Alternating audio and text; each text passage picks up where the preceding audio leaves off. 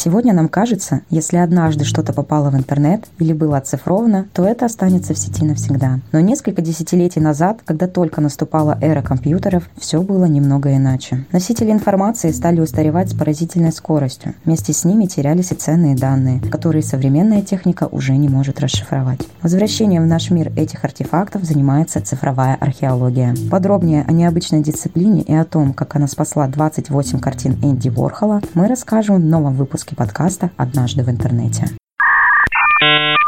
Цифровая археология занимается извлечением данных со старых носителей и перекодированием в современные форматы. В этой области специалисты и коллекционеры работают вместе, чтобы вернуть из цифровых руин нечто ценное. У коллекционеров хранятся старые компьютеры, а специалисты по цифровой археологии разбираются с оцифровкой. Специально для этих целей было создано устройство Cryoflux. Внешне оно напоминает старый 5-дюймовый привод, но на самом деле может считывать даже самые престарелые дискеты. Устройство поставляется вместе с USB-адаптером адаптером и может подключаться к любому современному компьютеру. По сути, это мост между старыми технологиями и новыми. Известно, что такое устройство есть у организации архив интернета и может быть изготовлено только на заказ. С помощью него удалось восстановить исходные коды игры «Принц Персии» 1989 года и утерянные картины Энди Ворхола.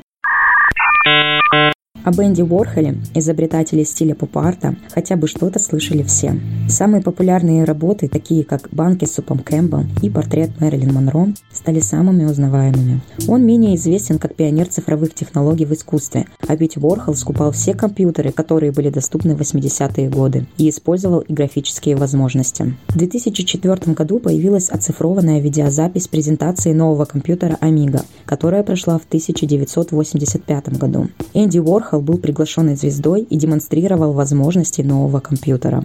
На презентации художник с помощью цифровой камеры сделал фотографию вокалистки группы Блонди. Он продемонстрировал, как с помощью компьютера можно превратить снимок в картину. В 2011-м видеозапись с презентации увидел специалист по работам Энди Уорхола и задался вопросом, куда делись картины, которые художник рисовал на Амиго.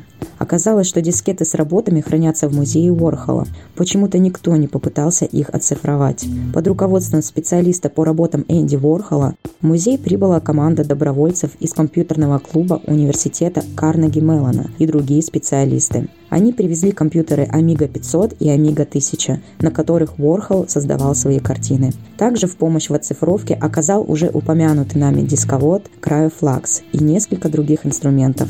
В результате из дискет Ворхола специалисты извлекли 28 картин, среди которых была обнаружена авторская интерпретация Венеры с картины Боттичелли.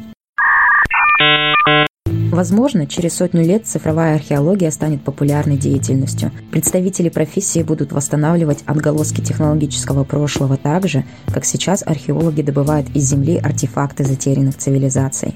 Вы слушали подкаст «Однажды в интернете». Подписывайтесь на интерсвязь в социальных сетях, чтобы не пропускать новые эпизоды. И слушайте наш подкаст на любой удобной цифровой платформе. До следующего выпуска.